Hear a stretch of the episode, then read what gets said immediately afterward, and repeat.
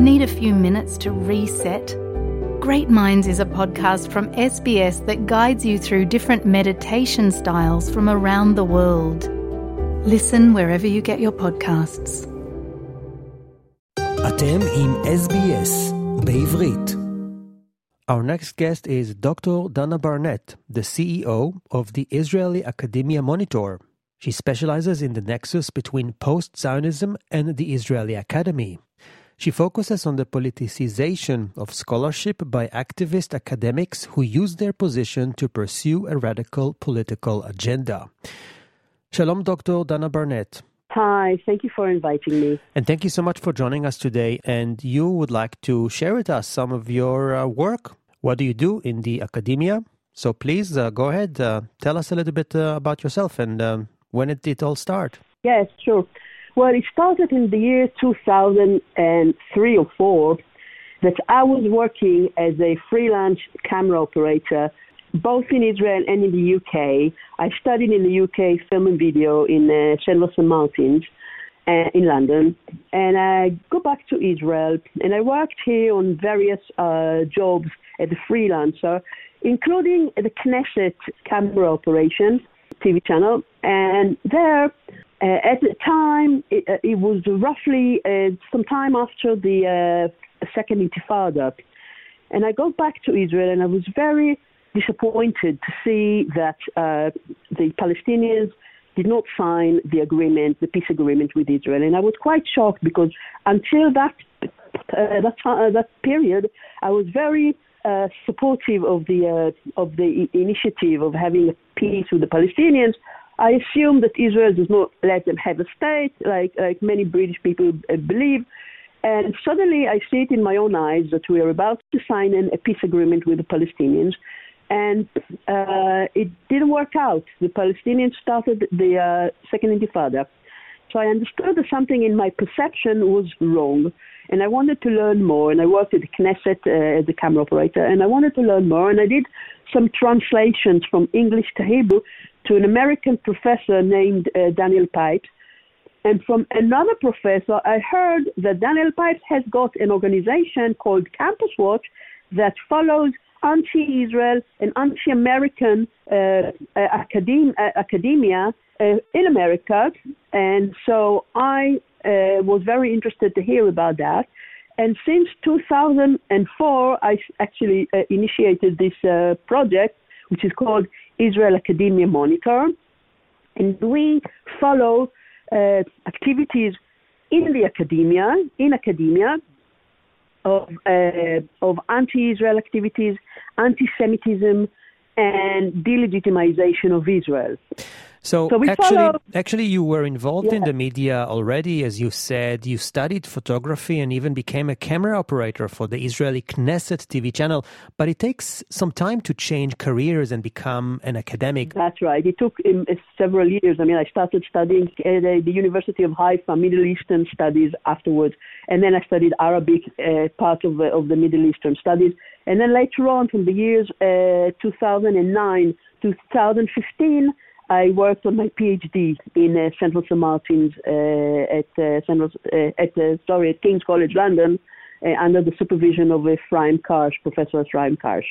And this is where I've, I've written my PhD on post-Zionism and Israeli universities, the academic political nexus. Mm-hmm. Maybe in a nutshell, what is your PhD thesis about? Well, yeah, I mean, basically, my PhD uh, is very much linked to what what I do uh, over the last 20 years, which is um, we basically um, it's if if I try to uh, uh explain what is the post-Zionism and where and and how uh, did we get there, the answer is since the 1970s or so, postmodernism became very popular in the fields of uh, arts um, in philosophy, in uh, in uh, in uh, uh, literature, and and similar fields.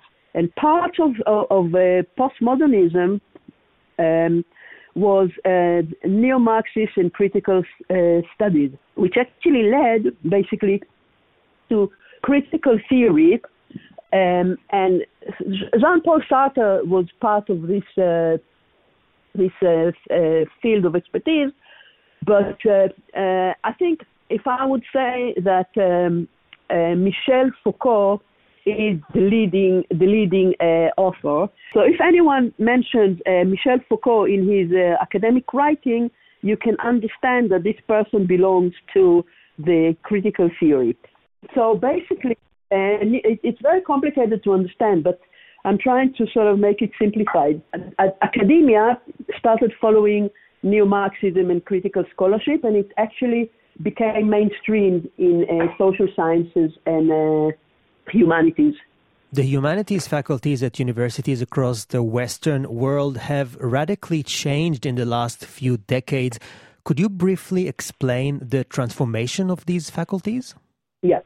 Um, there are there are two alleys that uh, that uh, we can we should discuss.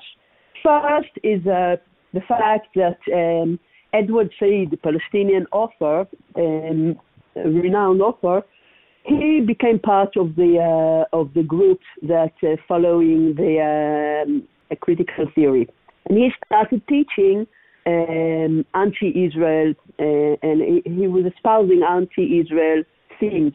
So this is one thing that started taking uh, over, including uh, colonialism. I mean, the fact that Israel is a colonialist state.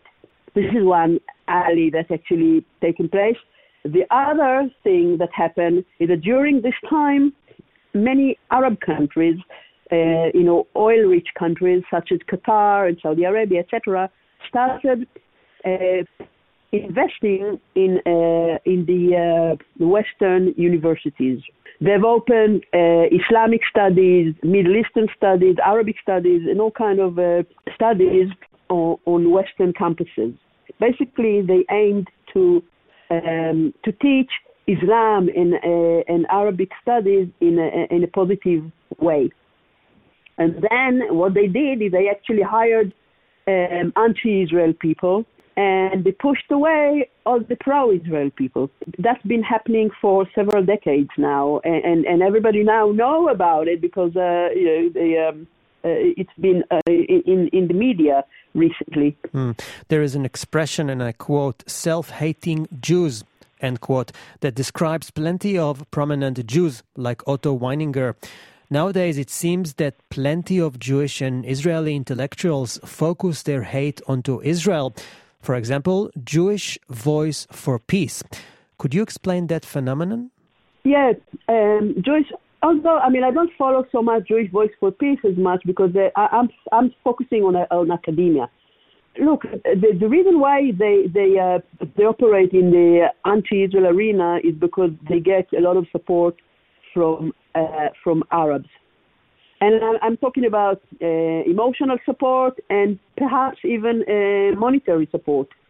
But um, that's the problem, and I felt it as well when I studied in the uh, in the University of Haifa that when you have Palestinians studying with you or Arabs studying with you, they will talk to you, they will liaise with you only if you if you uh, show them that you have um, that you, you that uh, that you follow their own and and that you uh, you can identify with their narrative.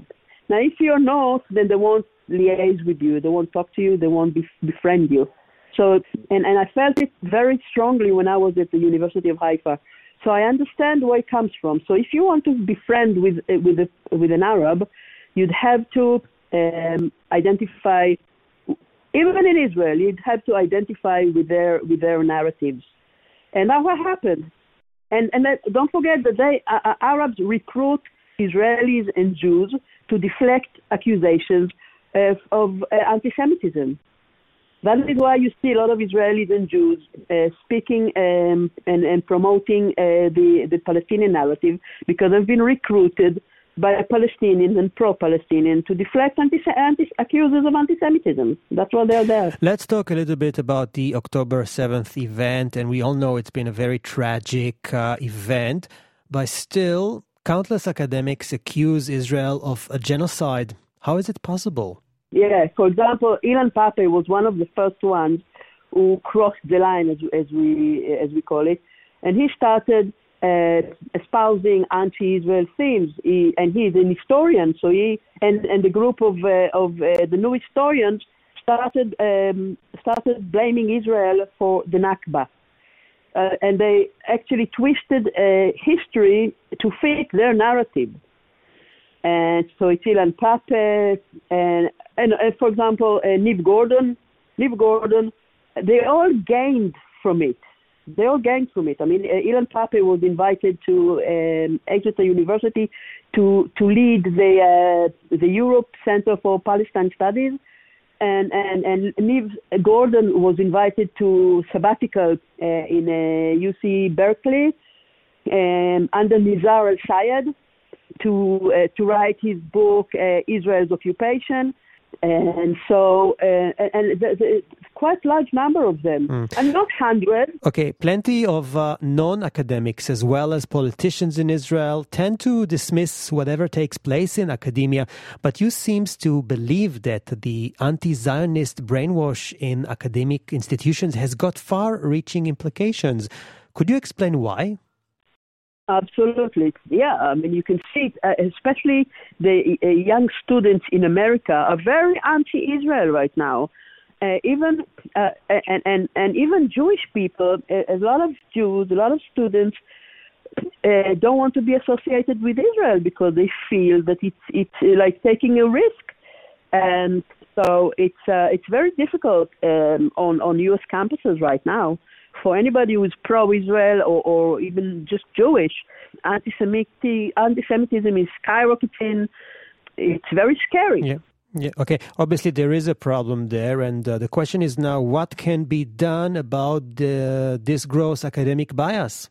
Education. Um, I, I, would say education. We have to re-educate people. We have to, uh, um, because because this phenomena has been so uh, popular in recent years. We have to uh, we have to make sure that uh, history is being taught as it was and not through um, narratives because the uh, the narrative that they've been teaching, for example, uh, let's let's uh, take the, the, gender studies, queers for Palestine. Queers for Palestine is something that doesn't make sense because Palestinians um, persecute gays uh, in the uh, in the um, in Judea and Samaria and, and in Gaza.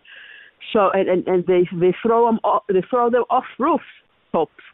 So um, and, and lots of the gay people uh, go and find refuge in Israel.